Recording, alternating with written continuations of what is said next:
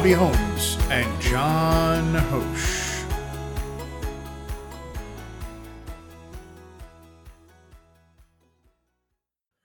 Welcome to episode 24 and 2023, folks. Good to see you. Ha- I'm Robbie. Hap, hap, hap, hap, hap, happy New Year. Hey guys, it's Jon. Welcome to the podcast. Um, so this episode, uh, we're gonna, uh, as you saw in the title, it's uh, our, our main review is going to be about White Noise. Um, I think the other thing that happened this week is uh, with the Oscar sh- uh, shortlists being dropped uh, about two weeks ago. Um, I spent a little bit of time trying to dig in and find some of the shorts because I feel like that's always a mad scramble to the end. Uh, and uh, in the end, I- found a lot of them, and Jon and I were able to watch a Mm. bunch. So this is really Yeah. exciting to dig in and get a chance to uh, flex different cinephile muscles and see some things that are normally not on my radar. So uh, it's really great when the short list drop because it gives us a little bit of an opportunity to catch up.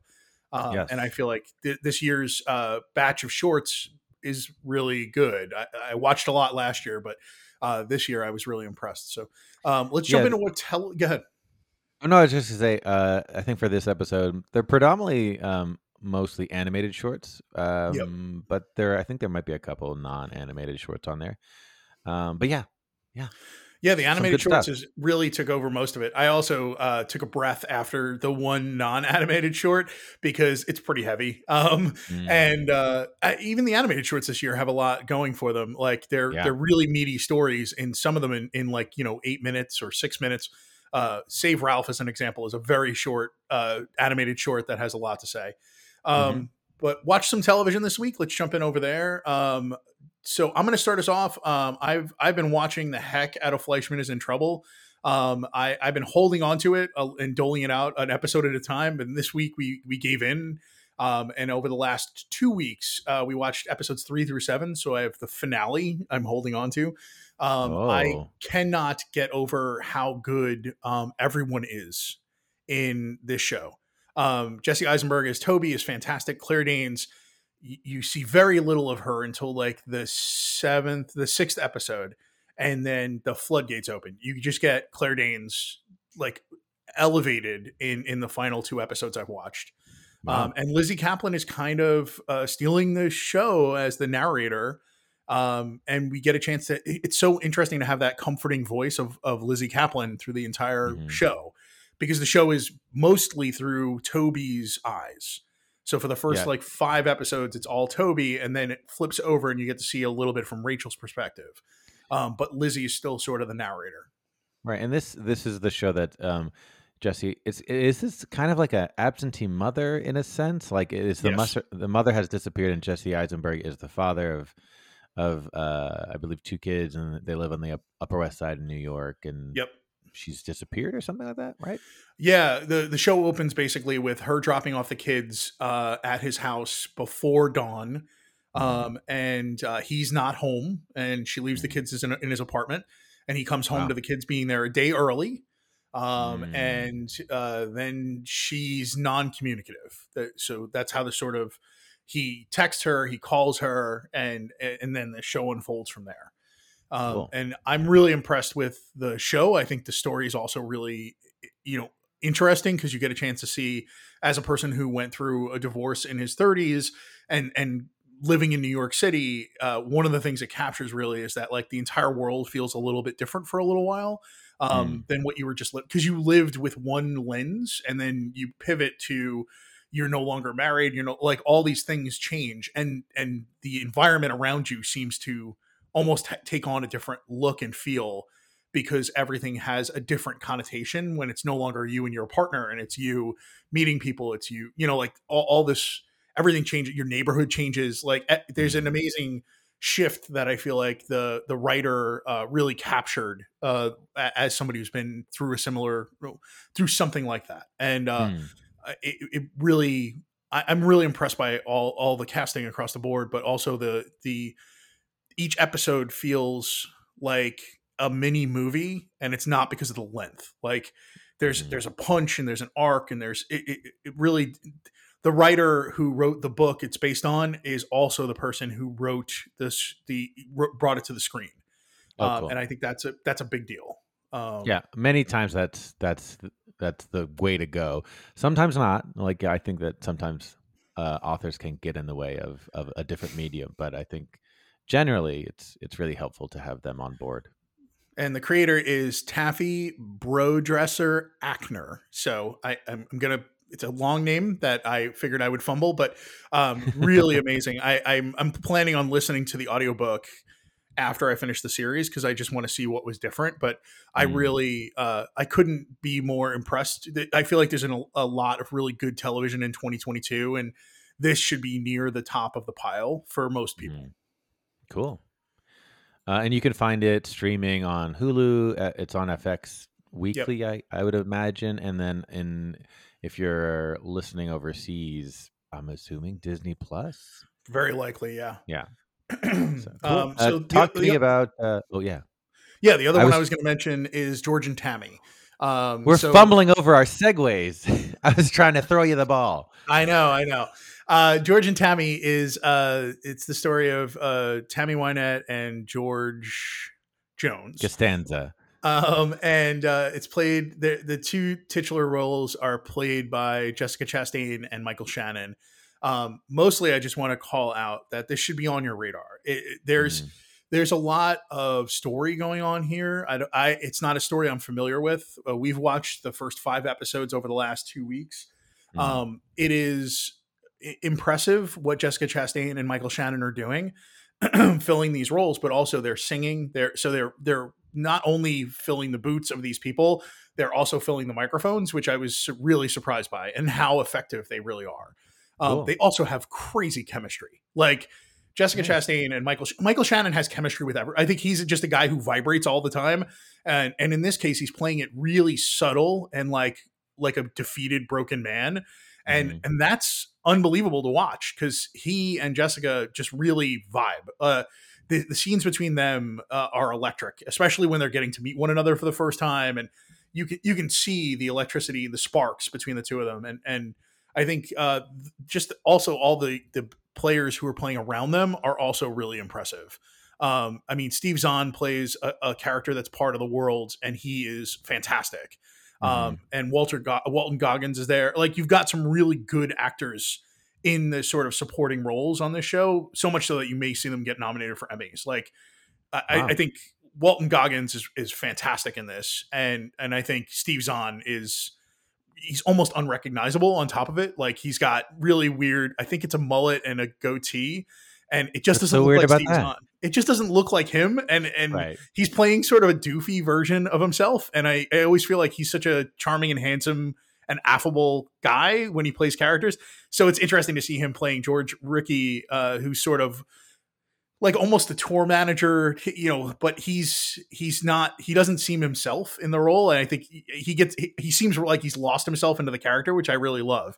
Mhm. Um, but it doesn't look like Steve's. It doesn't feel like Steve Zahn. So that's why I, I called it out specifically because I was like, Walton Goggins can can play all kinds. He's played broad characters before. I mean, he's Baby Billy in the Righteous Gems. The so there's a lot going on for that guy. Uh, but this was a really it's a great turn for Steve Zahn to get a chance to play this this character against this caliber of top tier talent in the in the at the at the time at the top of the casting. Cool. Um, I didn't get to watch a lot of television this week, but I did happen to catch uh, a new show that a new miniseries that's on Netflix called Kaleidoscope that a lot of people are talking about. Um, uh, in essence, this it's a it's a heist it's a heist miniseries that uh, takes place um, over I think like I think it takes like uh, like 30 years or something it's like a, the time frame is is is is pretty vast um and it stars Giancarlo Esposito Rufus Sewell, mainly and then the the ensemble cast of the people who are uh helping with the heist is is pretty vast and cool. Um the thing that that stands out about this episode uh, this mini series is that each episode is kind of self-contained uh, and they're they're designated a color. So there's a bit of a color theme.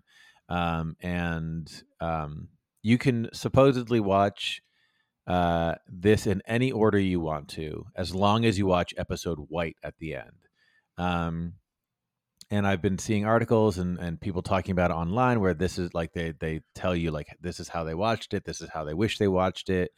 Um, it's it's it's interesting. I'm I'm I'm not like blown away, and I and I'm not like this is this is the future of television at all. Mm-hmm. Uh, but it's it's it's it's entertaining, um, and and and I think it's kind of cool to kind of get a you know it's almost it's kind of like it's not choose your own adventure, but it's like they're choosing the adventure that they want you to see. Mm-hmm. Um, currently, I've I've watched it in the order so far with green, yellow, violet, orange is so far what I've watched. Um, it's interesting where some reviewers are saying like like this is this is how I wish I watched it.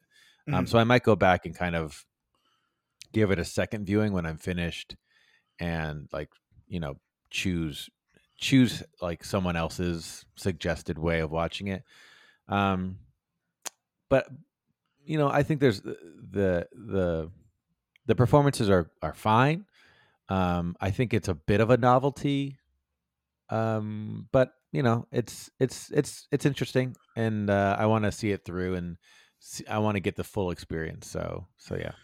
The the trailer I watched, it seemed like the production design was really sharp. Like it was trying to sort of feel almost like Ocean's Eleven or or something. Sure. Does it have that yeah. that level of slickness? Does it feel? Yeah, it, you see, like you see, you see the money on screen. You see the budget, uh, not just with like the amount of characters, um, but also like the the effects, the locations, especially, and um, and the thing is like they are trying to break into the world's hardest vault to break into. Um, so that's kind of the challenge that that they are up against.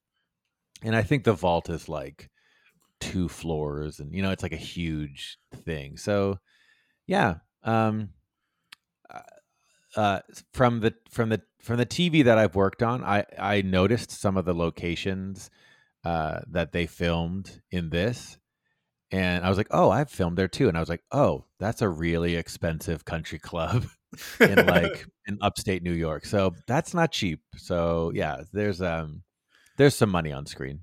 Yeah, uh, that was my first thought when I watched it. Was like, "Wow, they, it, it, this has got a cast. They spent some money." And then I started looking at the production design. I'm like, "God, this is edited really slick." Wait a second, mm-hmm. it all looks really slick. Like, so that that was my my gut instinct was like, uh, even if this isn't great, it's probably going to look amazing. Uh, was yeah. my yeah, that was my takeaway from the trailer. So uh, uh I'm glad to hear that confirmed.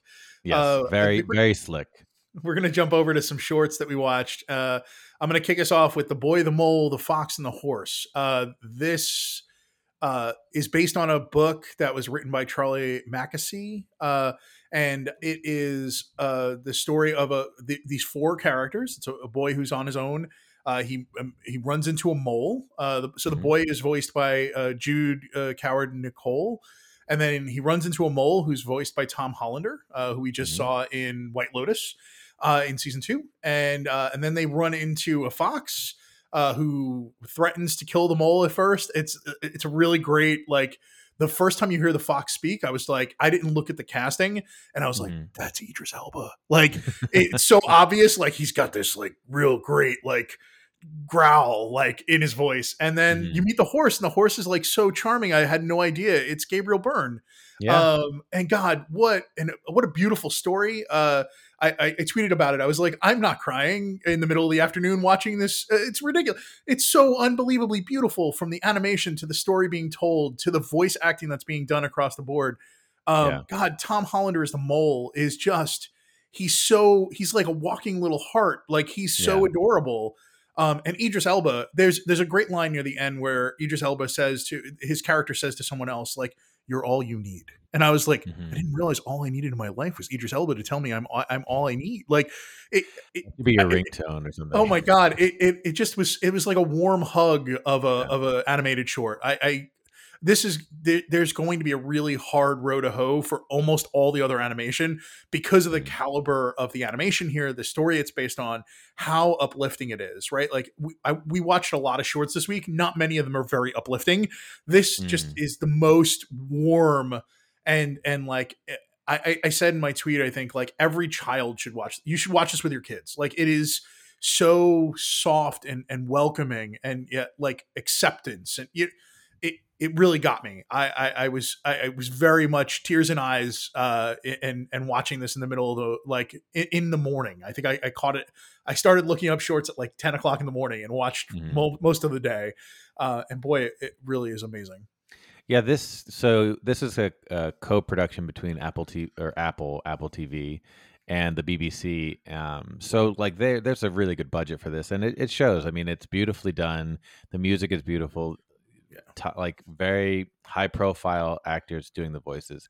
Um, I love this book that this is that this is based off of. Uh, like when it first came out, I was doing a I was uh, a guest on a podcast, and this this was one of the for me this was on my list as um, one of the best graphic novels of of the year that year. I don't remember when it came out, um, but the the book is very simple in the sense that like it's like continuous brush strokes for each character with the with the with the dialogue um, next to it, and I thought that this was a nice transition from from one medium uh, to another where I think that you still got to keep kind of like that sketchy brushstroke feel uh, to the animation. It's not, it's, you know, like you see kind of like the pencil pencil lines and things like that.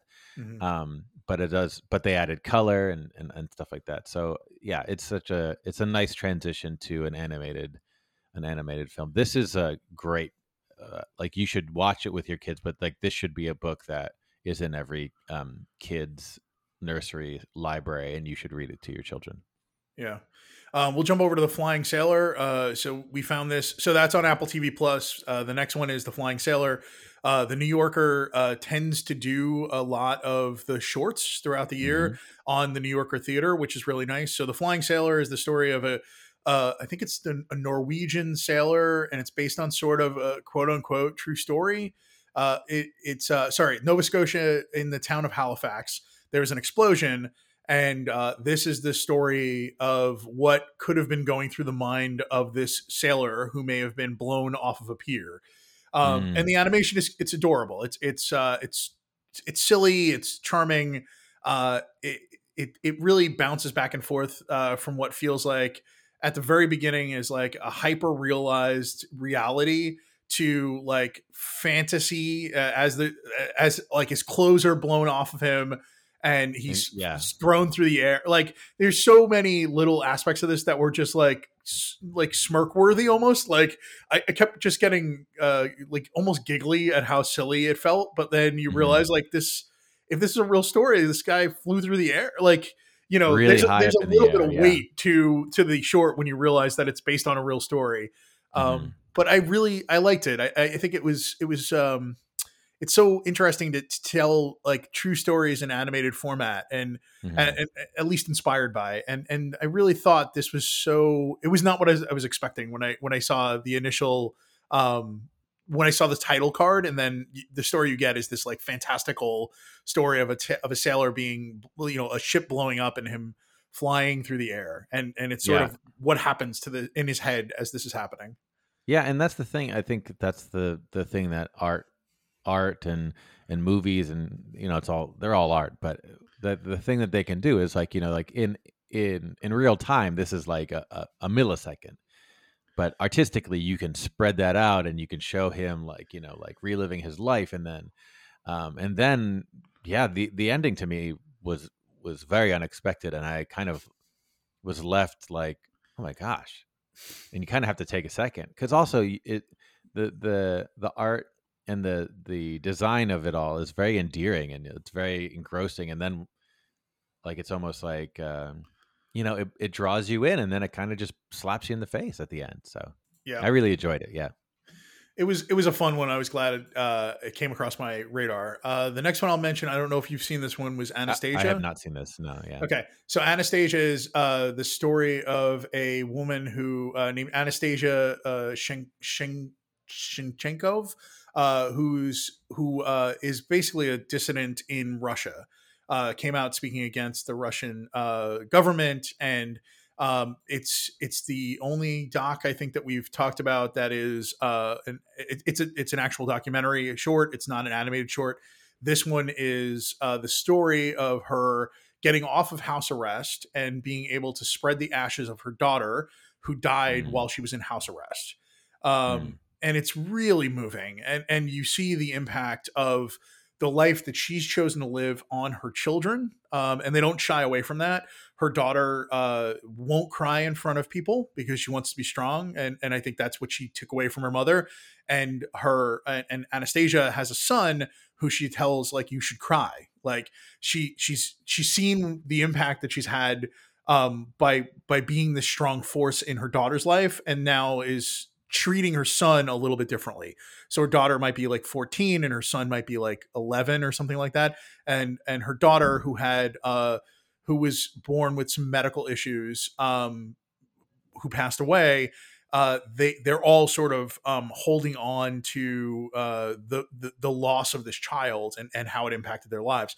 But there's a really great scene right in the middle where the daughter uh, says to her mother that this is how every conversation we have ends. You just stop talking, mm. you know, and like that is really powerful. Seeing like a, a teenager confront her mother about like I I I need you as my mom, and and like you know she's like I can't think of anything until we deal with your sister and like but we're we're alive is really what her mm. sister well, it, it, it's so moving and and it was a real gut punch and and just felt like so visceral the the camera is so close they're so whoever the documentarian is like really lives with these people. The, you, you, they gave real access. And mm. um you can see the pain on anastasia's face like and and you can see it in her daughter's eyes. And her son is also like you know it's it's very moving. Uh so that's the best way i can put it is it's 27 minutes worth of like sort of um you really having to reckon with the impact of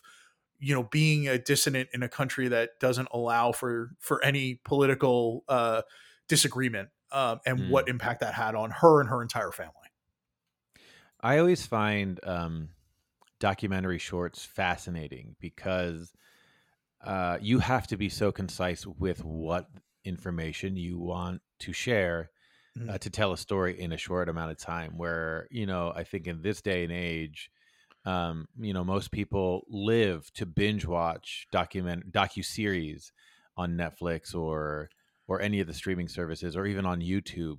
You know, with multiple things. So, um, kudos to someone who can make a a very a very good um, documentary short. Well, and the other thing is, right? Like that was a 27 minute short. You heard me describe how much I, I was able to glean.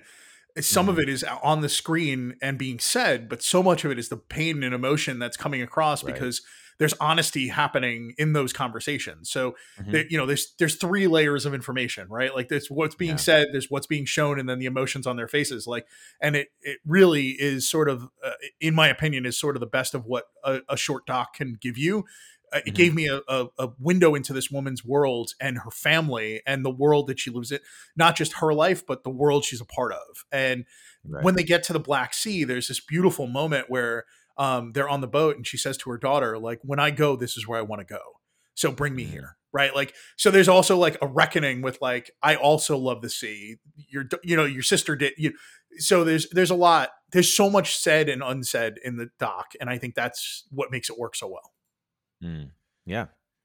Um, the next one uh, you can find on YouTube. Um, this is a stop motion uh, animated short uh, voiced by Taika Waititi uh, called Save Ralph. And um, in this one, you uh, there is a in, uh, there is a documentary crew following a white rabbit around.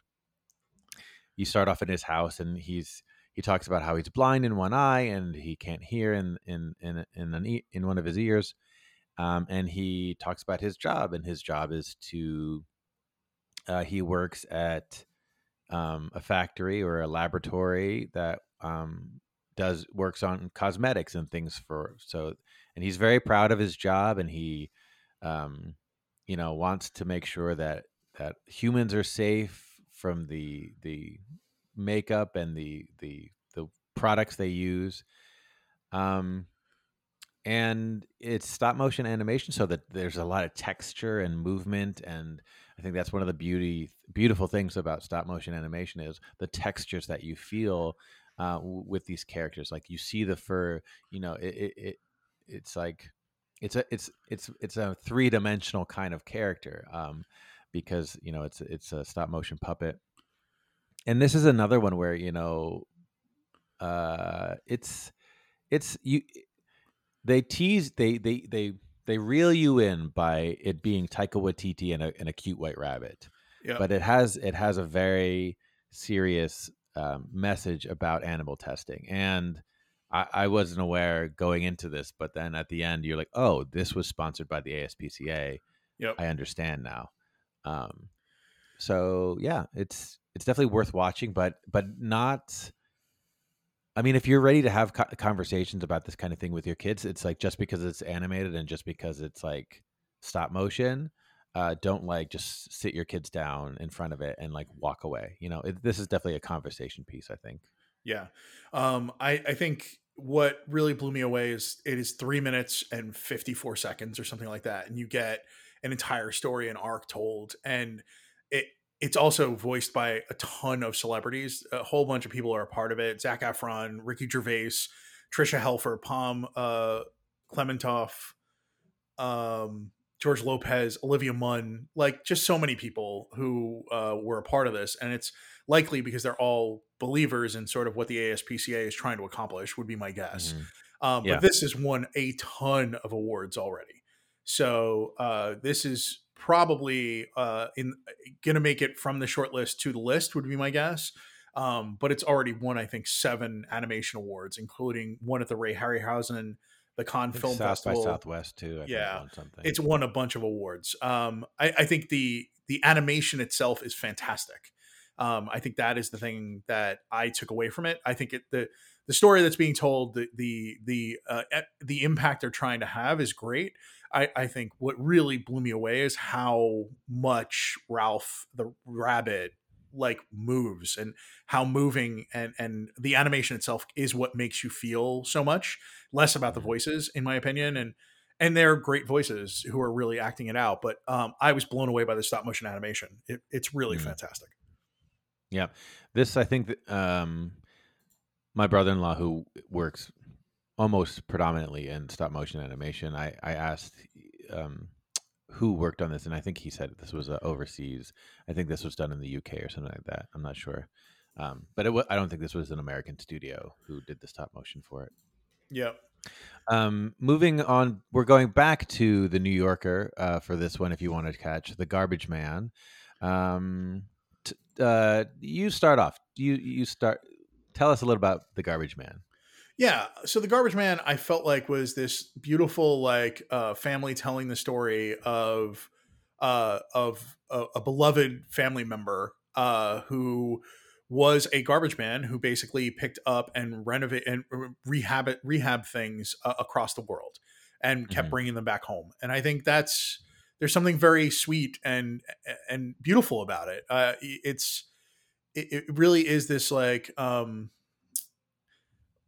it, it, it feels like this uh overarching story of like a, of, of someone looking at their past and the, the people in their family and having this like positive story to tell um mm. and, and and that's what i got out of it more than almost anything the, the animation is really rough. I, I, found it harder for me to watch than almost anything else. I I didn't love the animation style, and that really pulled me out of it. Um, yeah, it was sketchy. Very, it was it was it was yeah. like difficult to watch. Uh, and it's it very frenetic. Yeah. yeah, that's a good way to put it. Um, and I, I, it's really this beautiful like anything can be rehabilitated it felt like was the sort of takeaway but mm-hmm. that one person saw the world that way is the story they're trying to tell um yeah yeah, I thought that it was they were they were like looking at photos as they're talking about uh about the kind of where things came from and I, I, thought it was kind of sweet how like you know there's a moment where i believe it's the grandma kind of walks into uh, a photo and becomes younger and then she's like with her her you know like her the love of her life again and i thought that was really sweet. Yeah I yeah, not one that blew me away, but definitely Mhm. one that I was glad I watched, and it's it's also Yeah. available on the New Yorker. It, all these will will have in the notes uh, with links off to them, uh, especially right now because I feel like the shorts are hard to find. Um, Yeah. So uh, we took a little bit of time and dug them out, and uh, we should take advantage of that. Yeah, they're also, I believe, in the garbage bin. Is that uh, is that Portuguese they're speaking? Uh, I think The- so, but I couldn't. I, I, yeah, I'm a terrible The ugly lang- American.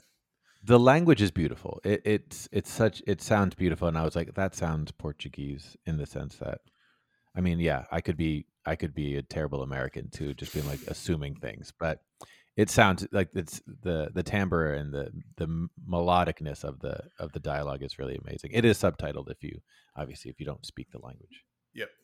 Which clearly I don't because I don't know which one it was. uh, the next one is uh, Sierra. Did you get a chance to watch this one? This one I have not seen. So okay, so this is on the Criterion Channel.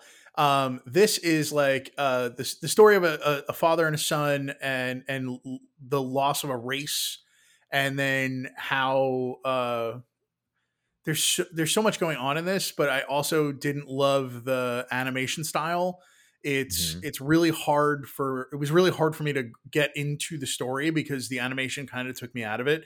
Um, I, I think the big one here is it's sort of a little bit of a treatise on to- toxic masculinity, um, Hmm, okay. and and through the lens of a child and a father, and they're teaching how to be a lose to lose well, like is really what it felt like. But it's also not a story that resonated really well for me. Um, this is another international film. I think this one is uh, Estonia. Um, Mm. and and I don't know if it was the storytelling method, the base language it was being told in, uh, the the mores of society there. Like it just didn't it didn't hit for me.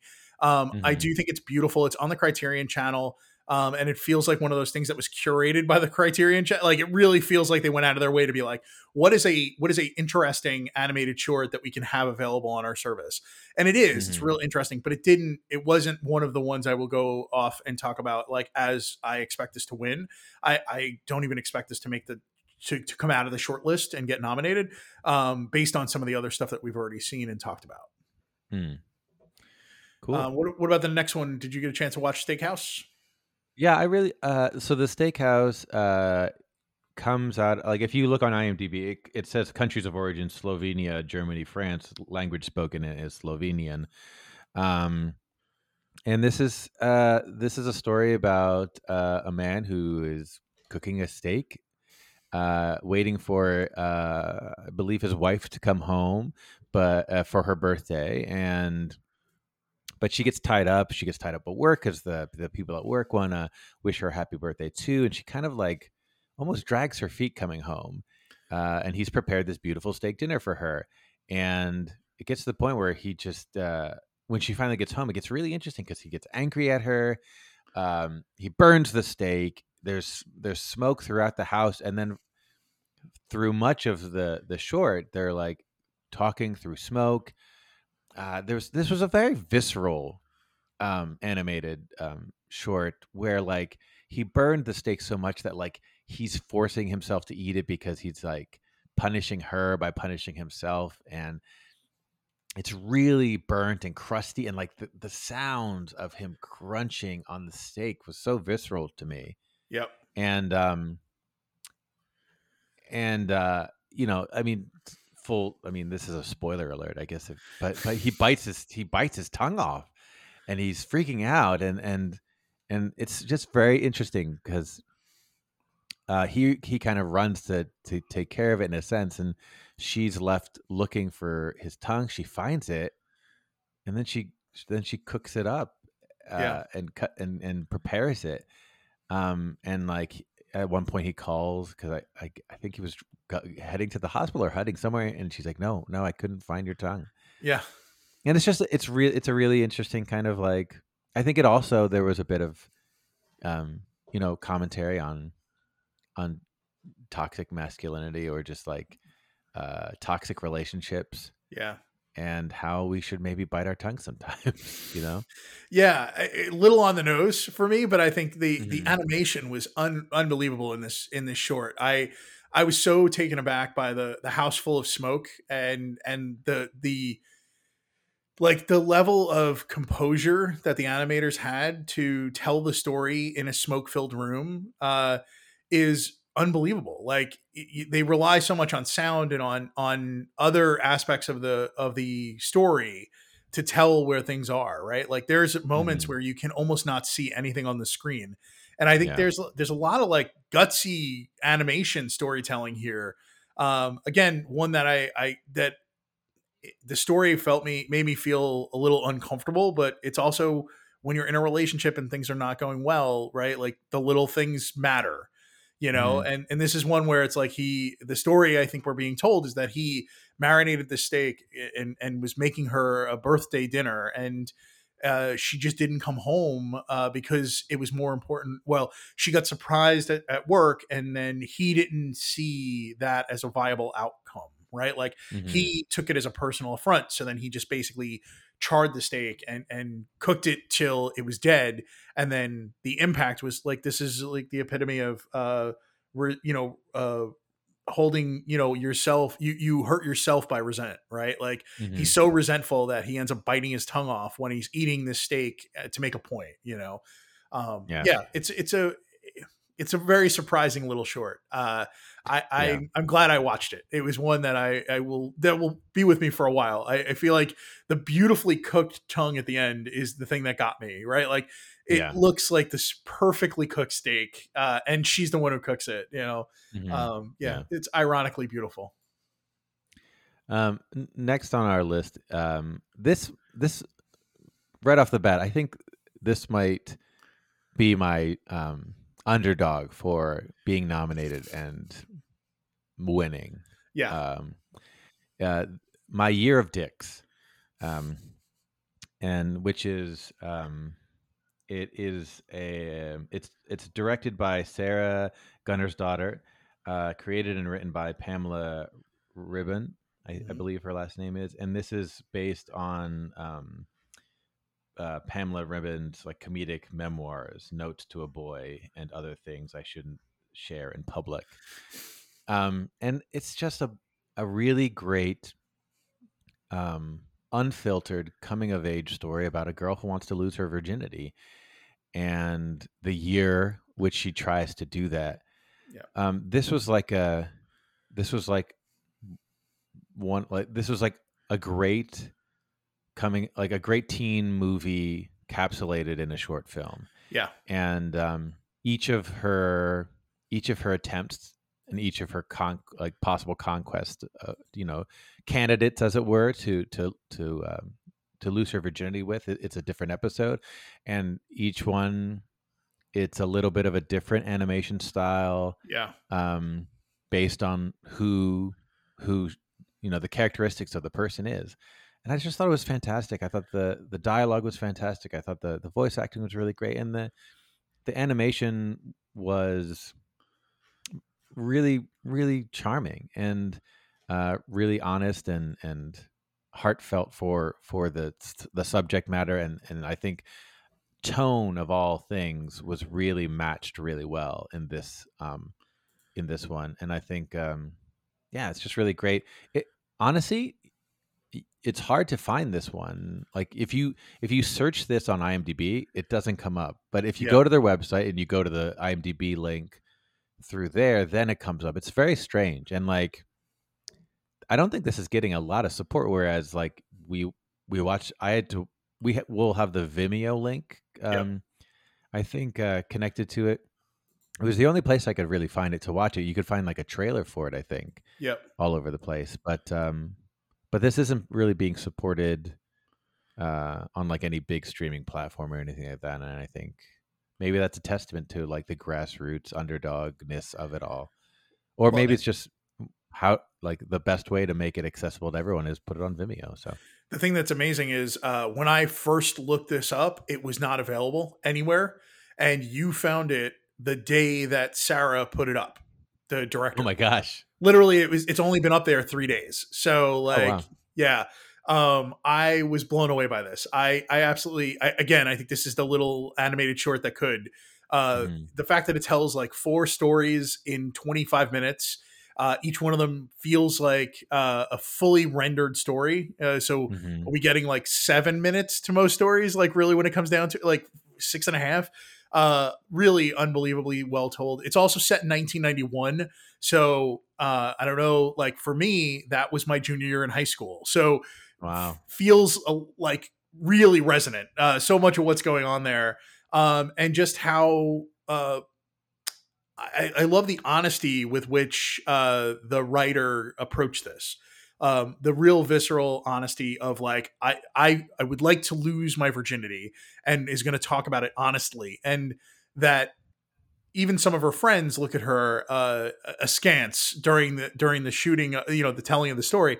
But the Mhm. reality is, she's just she's just a, a she's a, she's a younger woman who wants to experience something, and and I think that's the Yeah. interesting piece. Is like each one of the stories is her experiencing an aspect of the world um, that is now going to build on who she is as a person, right? Like, and Yeah. and I think that is what we all go through, right? She's 15 in this time period. At at 15, you're trying to figure it out, right? Mhm. um, and you think you've got it figured out, and you you everything you do is you figuring it out. You know, like you have no answers. Uh, I think my favorite moment in the entire short, she comes home late the next morning, and she walks in and walks past her dad, and she's just like, "I know, I." uh I, I'm grounded, and, and she just Yes. she grounds herself. Like yeah. it, it's it's perfect. Like she knows she did wrong, and she's mad at herself. And but like uh, we don't even have to have a conversation. Like I, Mhm. I'm grounding myself. Like we're good yeah. uh, it, it just made me smile. It's the kind of thing that you realize when you're growing up. Like sometimes you don't need your parents to tell you you've done wrong, right? Like right. I, I, I'm walking my own walk of shame right now. You know, like it, Right. it was, it was really, it, it, it definitely is my underdog pick. I think going forward. yeah. And there's Uh, like there's uh you know being of the 90s there there are some really nice kind of elements of like 90s sitcoms or like night like like um what was that show with Jordan Catalano on it my so-called life you know Yeah. like where um you know like the the because there's a title card for like each episode and then it kind of there's a nice fade into the next scene which i feel is like it's very like 90s sitcom and and um it kind of like it cuts to her as a, like a live action person like with like scribble drawings floating around here and i yeah like it just was it was very the tone like i said like the tone was so so great yeah, this is one you should definitely seek out. Um, again, it's on Vimeo. It's super fun. Uh, the last one is more than I want to remember. I think this is one that you haven't seen because I watched it late last night. yeah i have not seen Yeah, so it's uh it's the story of a 14-year-old girl um who's grown up in uh and, and born in the Congo and it's the story of like uh her getting uh, not not living there, moving out of that area and then her life afterwards. Uh Hmm. and it's this it's it's beautiful. The animation style is very um the the humans are drawn very almost like cat like. They're this Mhm. uh, really elegant looking and, and beautiful animation style. Um, and and really the big one here is like it's it's a beautiful story about uh, a child who is uh, who who protects herself and ends up looking for uh like family and, and connection and, and things like that after she's found herself a new home. And Hmm. and it's it's great. It, it there's there's not a lot to say about this for me. I, I think it was uh I, I- really want to just shine a spotlight on like the animation. I think that's the big one for me in, in this. It's a 14 minute short. Um, the story is there's a lot of story, but it's relatively simplistic. It is something bad has happened. This person has gotten away and now is kind of on their own, and then finding what that means to her growing up, and and trying to find a path to family or uh, her history. And I, it's it's Mm. really well done. Um, yeah, I think that's that's sort of uh, check it out. It's on Paramount Plus. Uh, again, it's a really interesting spread of where all the shorts were. Right, we've we've listed ones that were on the New Yorker's website, uh, Apple TV Plus, Paramount Plus, YouTube itself, um, Criterion Channel, Vimeo. Right, like what an amazing spread uh, to try to track these down. But there's also not a single article that says like this is where all the shorts are. So it was a it was a scramble. Like I felt like I was mad dash around the internet to try to find them.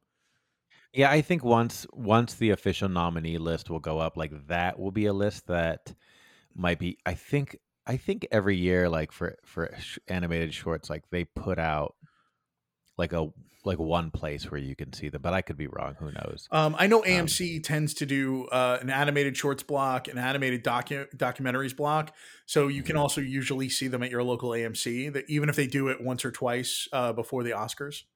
Some of these I would lo- I would love to see my Year of Dicks on a big screen. Yes, yeah, I think that and the boy, the mole, the fox, and the, sure. and the horse. Oh my god, what um, a what a weird bookend of your life, though. Yeah. Very weird. Uh, so we're going to talk. You about, are enough. I want to get laid. we're going to talk about a couple of films that uh, we watched this week. Uh, mostly me, but I, th- I, know John's seen at least one of them. So I'm going to take mm-hmm. a swig of coffee, uh, and you get a chance to lead us in a little bit on Jackass Forever, my friend. Well, so so Jackass Forever was was on my best my favorite of 2022 as far as this was my favorite uh, legacy sequel. Uh, this is the fourth in the line of Jackass movies, um, and they are passing the torch to some new Jackasses, but they are also, uh, you know, coming to grips with, you know, still wanting to be young and virile, but really they're just old AF and are afraid to do some things or not willing, or it's still willing and then they get knocked out. Yeah. Um, you know, I think that the they actually like think about these movies like there is thought and like how to set these things up and they they talk about that in in where like they're like i've been thinking about i want to do this and we need to come together and logistically do this and all this stuff and you know like there is they're not mindless idiots. No. Um it's they, uh, they're yeah they're reckless with their bodies but they're not mindless idiots um, I watched this because I because because of John talking about it as his legacy sequel of the year. I, I had to give it a chance, and uh, I always find myself like really uncomfortable watching the Jackass films. Um, uh-huh. I am not a person. This is not my world. I am not the guy who's gonna like you know cup check somebody like. M- right. Maybe when I was 13 or 14, but like the world they live in is so completely different than the world I live in.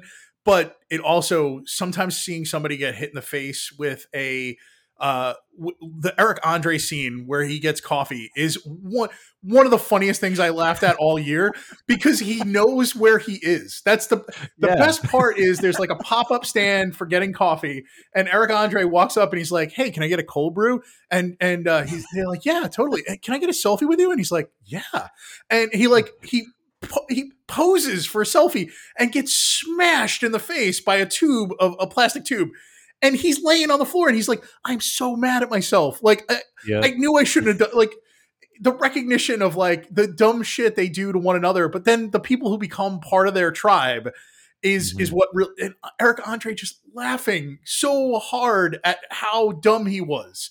Um, yeah. and then when they get poopies uh, with the same thing in the second the second round, that's the where, guy's name by the way, poopies. Yeah, yeah, there's a, there's a new jackass called poopies, and and he gets smashed in the face and they they wait until he has the coffee in his hand, so it's even more brutal. But then the, Johnny Knoxville comes over and he's like, "Come on, man, let's get you a cup of coffee," and he puts him right in the spot where there's one at like crotch level, and yeah. it just wrecks him.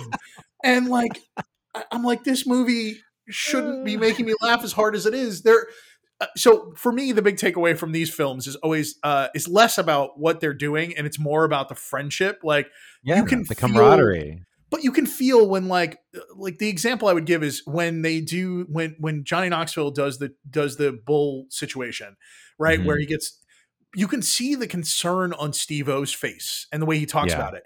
Right? Steve O is a guy who would who's done everything to destroy his body. And you know, he even says, like, even at my worst and when I didn't care about my my my own life, I wouldn't have gotten in the ring with a bull.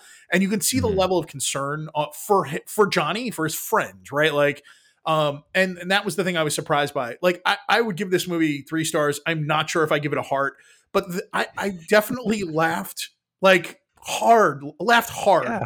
for a lot of sequences. And there's also times where I'm like, I can't believe they're doing this. Like the the wee man stunt where they uh where they they get the um the vulture to eat meat off of him. I, mm-hmm. I, I couldn't. I, I was so uncomfortable watching it unfold. Um, yeah, or it, the or the the the bees hanging on to his scrotum. Yeah.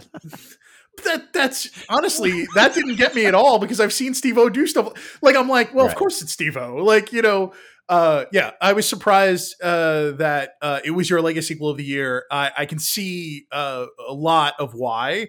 Uh, it's just Mhm. not. It's not my franchise. Like it, it is Sure. definitely a not for Robbie, but I, I give him a lot of credit for. And the, the new jackasses they brought in, I think, are really uh, interesting and different. And I think that that Yeah. really helps. The big standout to me is Rachel Wolfson. Uh, I, Mhm. Johnny Knoxville talked about the fact that like it- it's almost not fun having her be a jackass because she's so like like able to take down anything that like Mhm. she gets stung in the lip by a scorpion and like she she she, lets it do it three times. You're, Yeah, it- she doesn't like, flinch. Oh my god! So he even talks about the fact that like she's just too good at this. Like she's too unflappable. You know, like e- even like Wee Man or or Steve-O or any of them, they you, there's fear at times, right? Like Dave when when you know all the crazy stuff that they've done with Dave and destroying him. Um, but she's just unflappable, and and and Zach too. Like Zach Holmes, that guy is, uh, you know, he sort of looks like a replacement for Preston, but the reality is he's a replacement for sort of the crazy stuff that Johnny does in a lot of like Mhm. he is he, the stuff he's willing to take on is unbelievable. Um, yeah, I, I, I it, it made me laugh a lot, uh, and more than I want to admit. But it was, uh, it was a surprise to me that it ended up on your list, and I'm glad that I got a chance to see it. So Right on. Yeah. Um, the next two are things that uh, I have yet to watch, but I would love to hear what you have to say. yeah, so the first one, uh, in a completely different direction. What a charming documentary.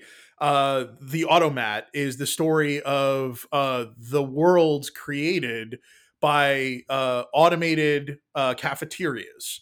Um, Mhm. And the entire thing is uh, a giant love letter to what was uh, Americana from the 1920s through 1991 when the last one closed. Um, Mm. it, it is it is an unbelievable story of the the it's two fam two two men founded it called Horn and Hardart, and the first one is in Philly, and one of them went to Europe and uh, saw a sort of automated machine that was delivering food, and basically said, "I want to bring this back to America." So bought an entire unit and brought it to Philly and set up the first one of these. And they in Philly they're known as Horn and Hardart. Uh, in New York, they're known as the Automats. Mm. I think at one point there was 40 of them in New York City, or more than 40. It's amazing how many of them existed. Um, Mhm. The the premise for this is that um, the documentarian decided to uh, really anchor the film. So the director is Lisa Hurwitz, the writer of this is Michael Levine, and the interview uh, really spends a lot of time. Uh, the interviewer with Mel Brooks. Uh, Mel Brooks is a, was a giant lover of the Automat, but it's unfiltered Mel Brooks. There's a really great scene at the beginning, like. What are you going to do with this? Is it going to be a documentary? It's, it's got to be like 80 minutes. Like, what, what, who, what's the Hmm. audience for this? Uh, It's so funny to hear like the businessman, like Mel Brooks, and Mhm. uh, it, it starts off with him basically saying like, "I got a limited amount of time. I don't know how much I can help you, you know, like, but I'll try. Uh, send me stuff." And and it closes with Mel Brooks basically saying to the interviewer like, "I'm famous. Use all of what I gave you, right? Like, I, I love what you've done here. Uh, this is an important story, right?" And and it, it's just so much fun to to have that lens and how much it impacted uh not just like anyone who lived in New York or Philly, but like how much it was a part of television culture, right? Like, Mhm. you know, Carl, Carl Reiner uh, would go there every morning at 9.30 because it was right around the corner from where they were writing. And and Mel makes fun of Carl because he's like, you know what? Uh, Carl is frugal.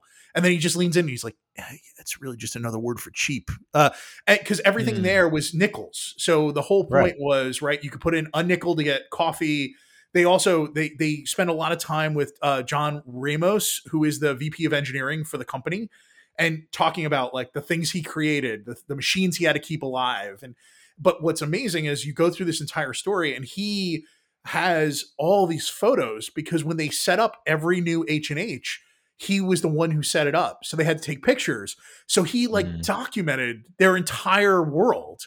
Um, and Wow. when they closed the last one, they they ended up transitioning a lot of them to franchises because they had great locations in New York City.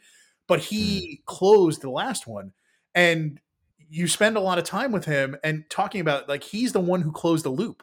Both of the founders were no longer around when the company closed, but right. he was. So you get this story like secret person behind the scenes is their VP of engineering who kept everything alive. Um, wow. What what an amazing documentary uh, about something that I am not familiar with. I grew up in New York City. Definitely know. Uh, I've seen the automats, but I don't know that I ever ate at them. I wish I could. I'm gonna. T- I'm, the next time I see my mom and I spend time with her, I'm gonna talk to her and see if she spent any time there. There was one down by Wall Street. Uh, I think it's nine nine Wall. So there's a lot. Uh, they were all over the place. They were all over the Broadway area. They were all over like Midtown, East and West. You know, it's an unbelievable yeah. story and really I, charming. I mostly like just like remember. I mostly remember them from watching like Tom and Jerry cartoons or or like you know, in a lot of cartoons there were there were automats and like you know like Three Stooges and stuff. I feel like I saw automats maybe, but uh, I remember like in the down in down in the in the in the West Village like a long time ago. They tried to put an auto automat in on like the corner of like St. Mark's. I remember going to it because I thought it was like the coolest thing, and I thought I was like you know I felt like I was reliving a.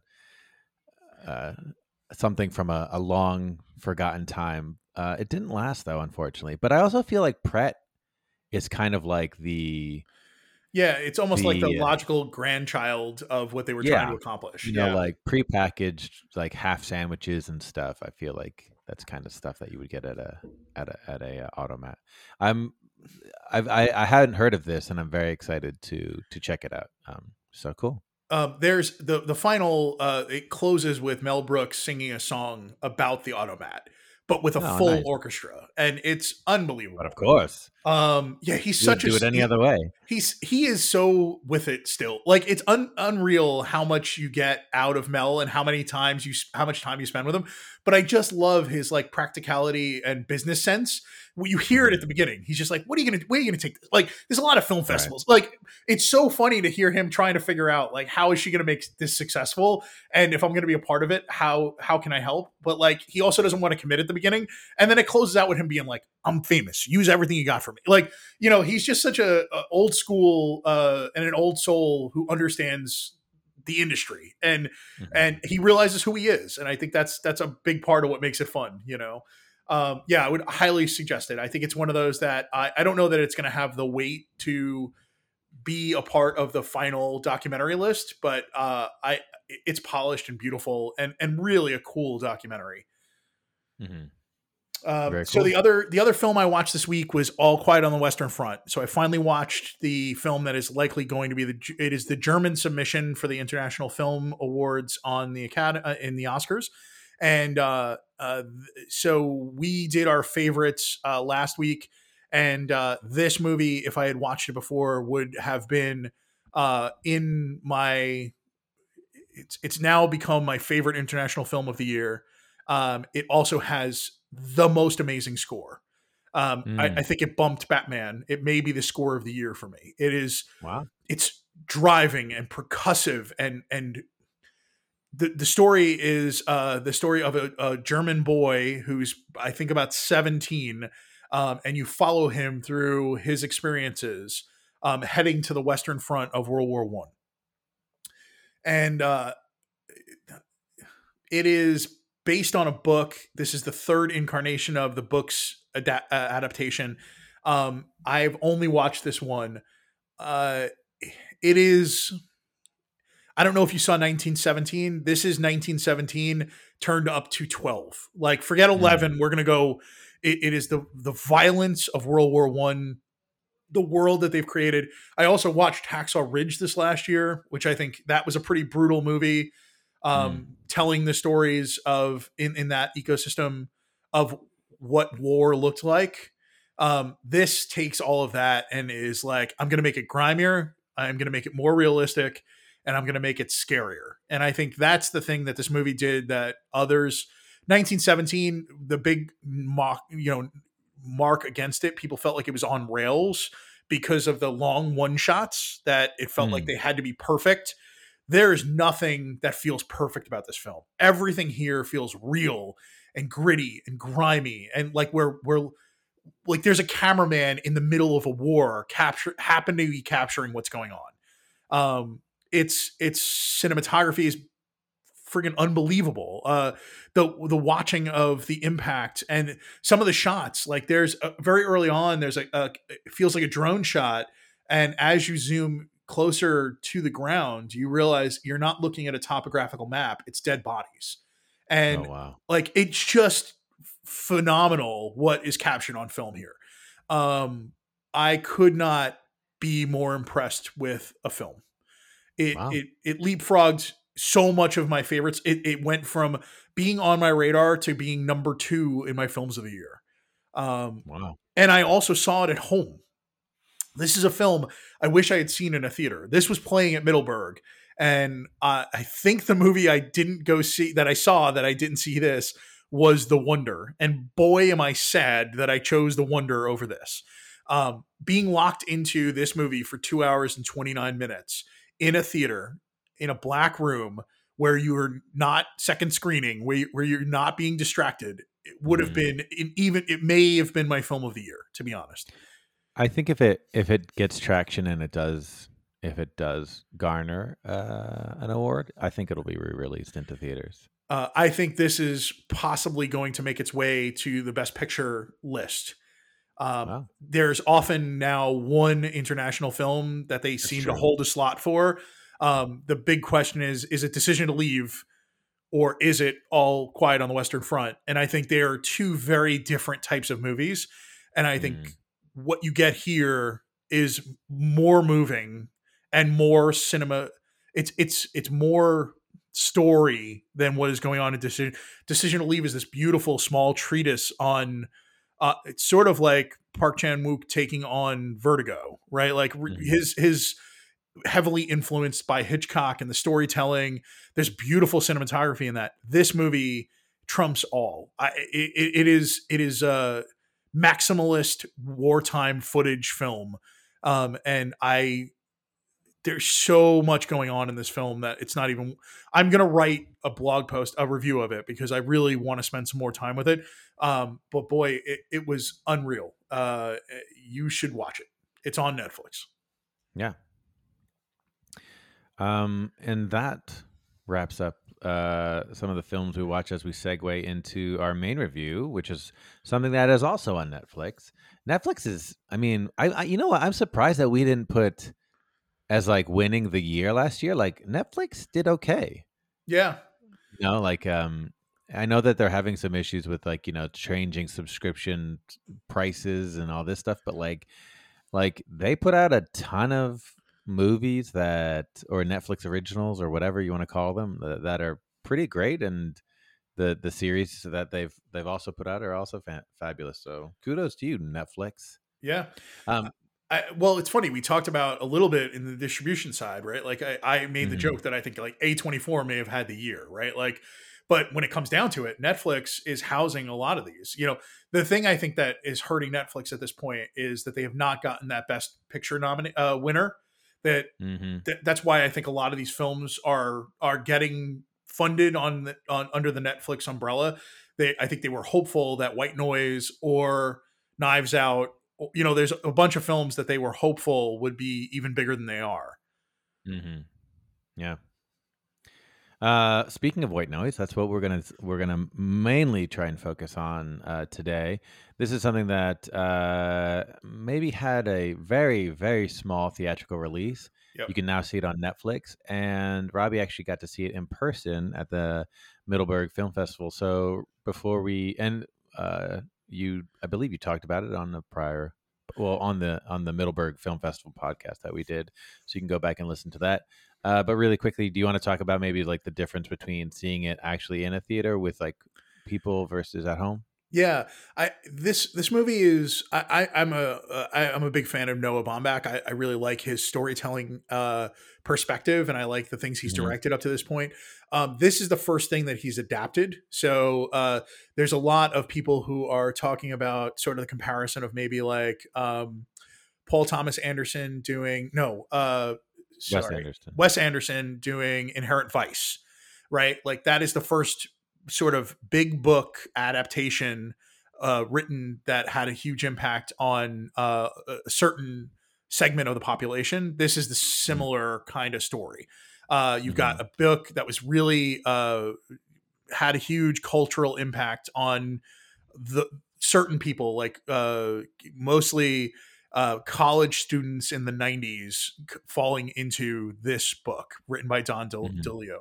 Um, I, I, think what I was the big variance for me seeing it home versus seeing it at Middleburg was uh, again sort of the second screening effect. The, the the we were so locked in to White Noise because it was such a big deal to see it there. Noah Baumbach was there, came out at the beginning, thanked people for showing up. They gave him an award. He did a Q&A afterwards. It, it really heightened the whole experience. I cool. think uh, not taking away from it, but this film has three major segments.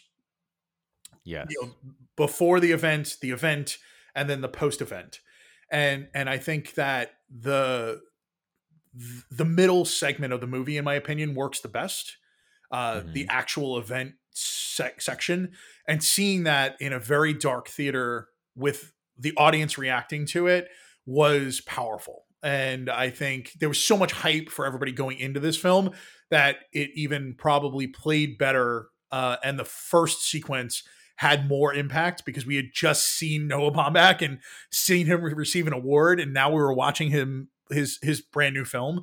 So I think mm-hmm. uh, that's the thing I'm taking away from a lot of my experiences at Middleburg is I almost have to shave like half a star off of everything because of the excitement of seeing these films in that environment. Um, mm. I, I think I I, I loved the experience of seeing this film, and I think it was a good experience. I don't think I love the film, uh, and I think seeing it a second time, very similarly, I, I love the characters. I love some of the the s- sequences. I think there's there are things I will I will forever be laughing about. There's silly aspects in the trailer. You see the the station wagon end up in a river, and there's a really great scene where like the kids are all everybody's bickering in the car, and finally, you know, literally Adam Driver's like, uh, "Is anybody going to say anything about the fact that we're going sideways down a river?" Like, th- it feels almost like uh, National Lampoonsy, like in the in its handling of some of the comedy um, which doesn't feel like a Noah Baumbach film. So I think that's an interesting aspect we get here is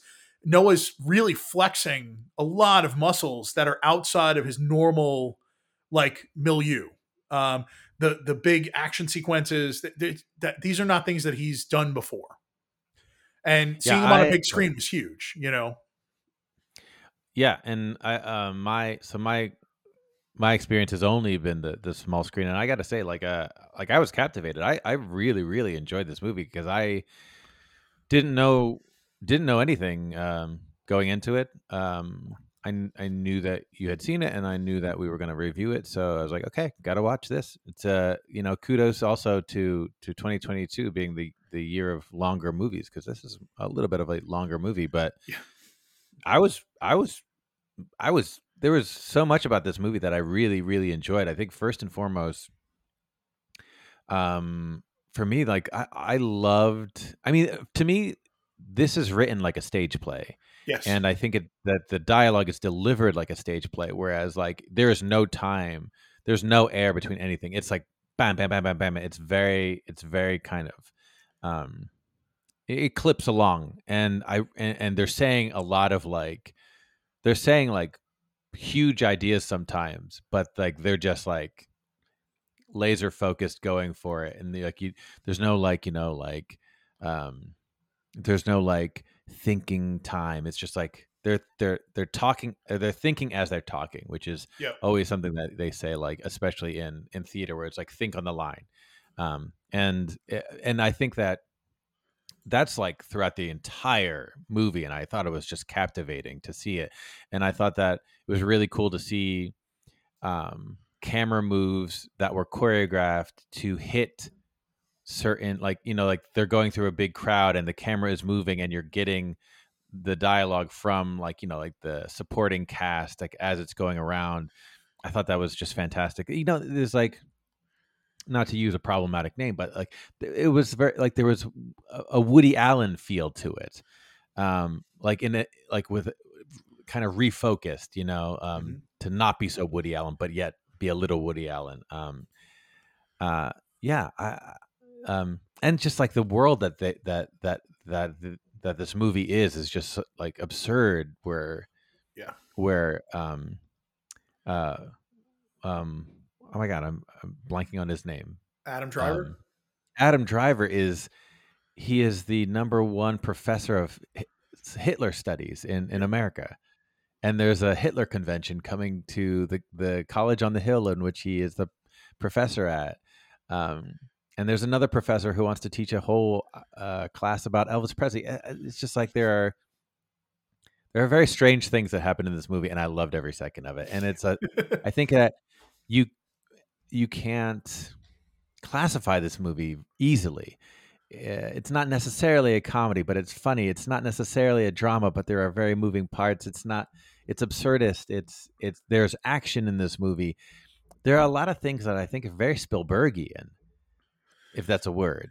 yeah. Um, I mean, the way that you know? he shoots the event. So uh, the middle of this film is really uh, the movie opens with this table setting of what the world is, right? And you see the world that we're inhabiting, and then all of a sudden there's a train crash. So a, a tractor trailer gets hit by a train, and it creates what is called eventually becomes an airborne toxic event. mhm. Um, but the way that shot feels so for me, what it got me was it felt like I was watching someone homaging the way Spielberg does screen sets, like uh, Mhm. how he stages things. It almost to the way that I saw like J.J. Abrams, uh, uh, Abrams doing in like uh, what was the movie uh, that was named after uh, the it was the kids movie where Right. a It- creature It, was his his homage to E.T. I know what you're talking Right. about. um, and it felt that, that watching it again reminded me so much of of that of, of of how much these directors have been influenced by Spielberg's style and his cinematographer, um, and that's what uh, is really amazing because Noah Noah Bau- Baumbach talked about um, not at Middleburg but on an interview I listened to him uh, discuss the fact that this is the second film that he's had a uh, choreographer uh, for non dance scenes. So Mm. uh, the sequence that takes place at the very beginning, where the family is all in the kitchen and and kitchen dining area, is so tight. Uh, they move through the space. They're talking over one another. They're um, but he talked about the fact that they like rehearsed that for like a week for that one scene because he wanted it to just feel like it flowed, like they know how to move around one another. So it Mhm. just became second nature for them to be. But that all came out of him working with a choreographer in his last film and how much it impacted uh, the way he now tells stories. I think going Yeah. forward, you'll see more of that. I, I think one thing that I've picked up by watching Noah Baumbach's films is he is a director that is learning on every film and and bringing a new bag of tricks every time. Right. Right? He's tackling Growth. yeah, he's Yeah. he is growing visually as a storyteller in every film he takes on. And this is the Yeah. first film that's had action in it, that's had a big explosion, that's had you know, all of that The- is is not yeah. the things that he's been known for. And and that this is a Mhm. huge swing taking on a book that is so revered and also that is outside of his wheelhouse, like not telling the story, not writing the story himself, adapting somebody else's work, taking on a huge budget. at least a hundred million dollar film, right? That that- he's never done any of this before, and and it's it's a huge success, even if it Yeah. wasn't uh, a film I I I think is going to win an Oscar. It, it, Mm. It's it's beautifully shot. That's the other thing. Like the production design on this movie is unbelievable. Yeah. Um, the A&P that you walk into is it's uh, it's it's unfathomable how much time the set decorators had to put into that A&P. Uh, It's Mhm. just like a warehouse sized A&P where everything is perfect. Every every line is crisp. Every shelf is perfect. Right. Uh, it, it's it's mind blowing how much work went into the the production design. You know, it's so interesting because there's a moment in in the A&P where they go down an aisle and and every everything in that aisle is in a white package with just a word on it. And I kind of remember like my father loved to shop at in this area. I don't know if you had in in New York, you know, like Pathmark Yeah. was like he loved to shop at Pathmark. Like it was actually not the closest grocery store, but for some reason my father always loved to shop at Pathmark, so he would take me and like there was always a section and it was like and I kind of remember like very basic cans and bags that I guess maybe they were that was the Pathmark brand, but it was very always very interesting. Yeah. Um, so that kind of was very brought me back to to a place that I that I appreciated. Yeah, the uh, the there's something like also. I mean, I may, I, have never read the book, so I don't know how much how well this is. Um, you know, like if if a lot of these events are in the book or or anything, but there there was like something almost Monty Python esque about the movie. Mm-hmm. Like the level of absurdity that yeah. that that is in this, but with like an elegance and I guess like yeah, like it, uh, absurdists are usually very cerebral, and uh, and, and you know it's like I don't know. I was just very captivated and very like I, I, was very happy that this was was on our docket for review um, because it kind of it was a nice surprise for me. I wasn't I wasn't ready for it. Uh, I, I want to spend a few minutes talking about the casting. I, I think uh, the, the, the story I heard is that Noah Baumbach sent a copy of the book to Adam Driver, and three days later, Adam called him and was like, "When are we making this?"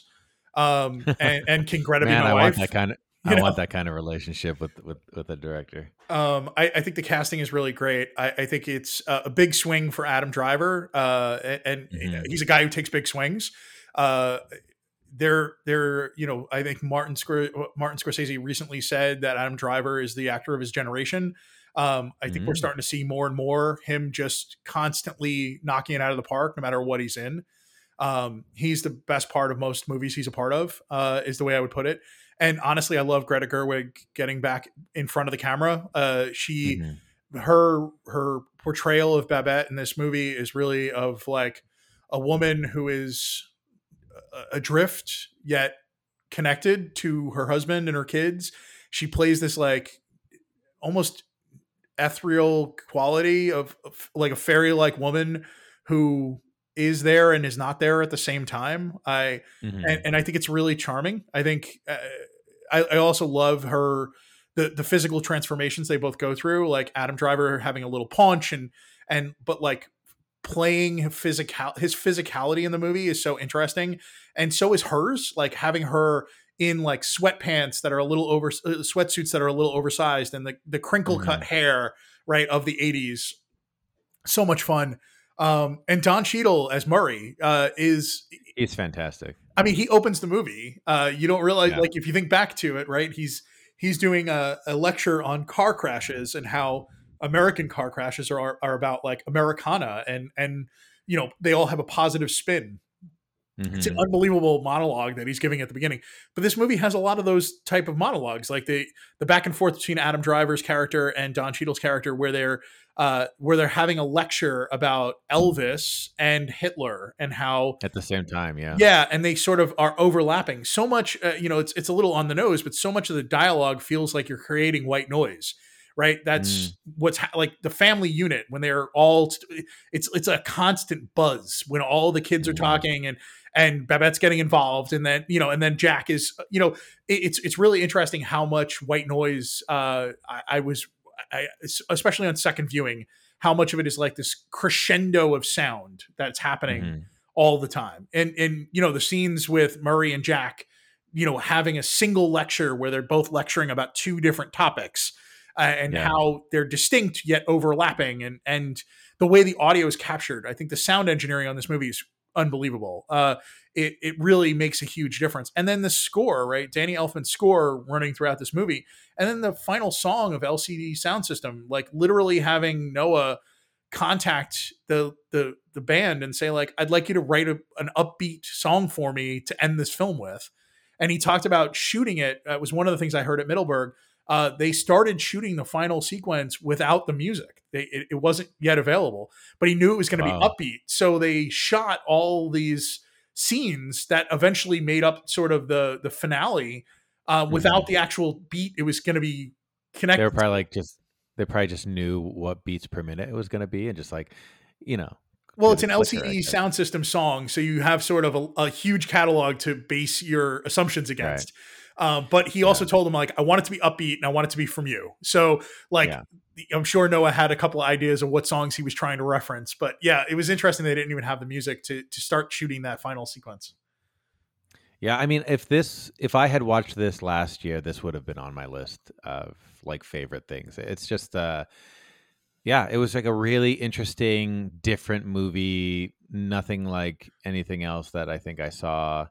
Um, and I, I definitely want to watch it again because I, I was so of all of everything else, I was just like so into the dialogue and just yeah. like the delivery of the dialogue from like top like top to bottom. Like the kids in this movie are fantastic. Like everyone is working at the top of their game in this in this movie and um and yeah, it, just, it was really enjoyable. It's it's it's not something that I think you can just kind of like crack a beer and like slouch back and just like kind of turn on. It's like you have to be an active participant in yes. this movie, and that's maybe and sometimes that's not for everybody.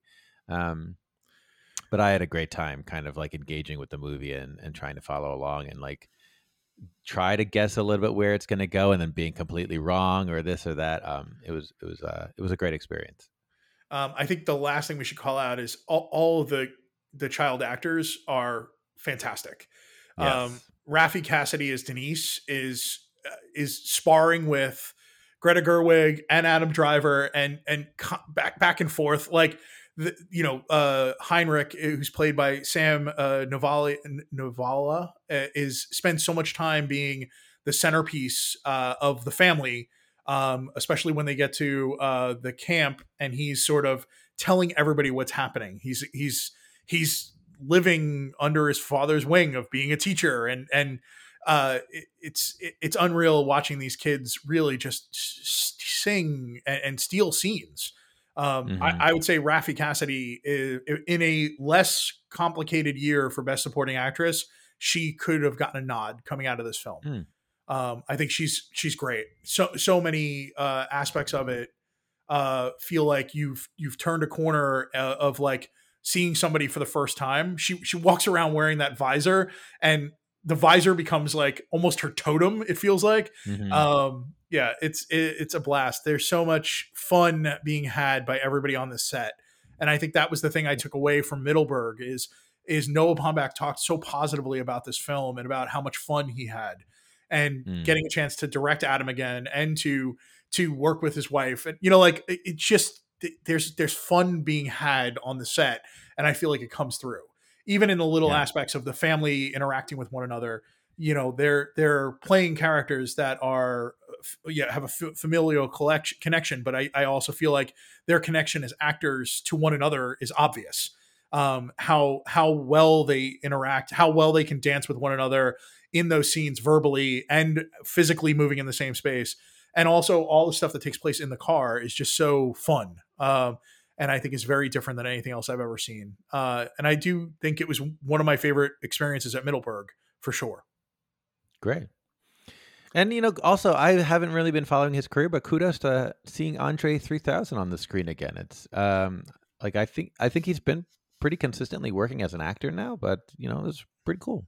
So yeah, and his I mean, the final sequence has uh is a big musical number where there's a lot of people mm-hmm. dancing, and honestly, uh, Andre is so good and that's like just the the few seconds you see of him you can feel his energy as an as a performer um, mm-hmm. and it's it's obvious uh, it, it, just oozes off the screen that he is captain charisma um, yeah. in, in, his in his little scenes that he's in in this movie yeah i really enjoyed it i think uh, if you haven't checked it out yet and you're looking for something to kind of uh, challenge you as a viewer to to stay engaged um, uh, check it out. Definitely. Yeah, uh, I would say uh, this is sort of uh, one of the last films I think we're going to be reviewing that was at Middleburg. My hope for next week is I'm going to have less time to watch things. I think Jon and I have talked a little bit. We we may have a main review of Megan next week. I'm really excited. I'm excited. To, I'm so excited to tackle this film. Everybody is is buzzing about it right now. Um, I was hopeful. I'm surprised that you're excited, my friend. This doesn't seem like a Robbie film. Uh, it, it's a PG-13 dark horror comedy, is what it sounds like. So yeah, yeah, I'm I'm in. Uh, I, awesome. I can't wait to see I'm excited. it. I the thing that makes me sad is I was going to try to sneak away and see it yesterday, but the AMC, all the theaters near me were only showing it after 5 p.m. So there were yeah, no daytime showings at all, and right. I was going to try. Well, they were honoring the honoring the technically it opens on Friday, but you can yeah. see it on Thursday situation. Yeah, if there had been like a two o'clock showing yesterday, I would have snuck away and saw it yesterday. Uh, that's how excited I am to see this movie. Uh, the buzz that's coming out from, uh, I mean, as of right now on Rotten Tomatoes, I think it's a ninety four percent. Uh, like it's it's crazy how high the ratings are for this film. Blumhouse had a good year too last year. Yeah, they did. yeah. Um, so. so. that's it for us this week. Uh, look forward to chatting with you next week, Jon. Uh, Megan should be a blast. And uh, thank you so much for uh, digging into this film with me and and all the shorts. That was a surprise. Uh, yeah, I wasn't expecting to get involved with the shorts this early, but uh, all of a sudden I was like, I have a little bit of time, and I would. And the short list came out, so I was like, let me see what I can find. And then you were game, and you jumped in and watched a lot of shorts with me. So thanks so much. It was a lot of fun. Yeah, absolutely. And um, thanks for listening, everybody. Uh, and see you next week. See ya. This has been a Geek on Film podcast. Thanks for joining us. See you next time.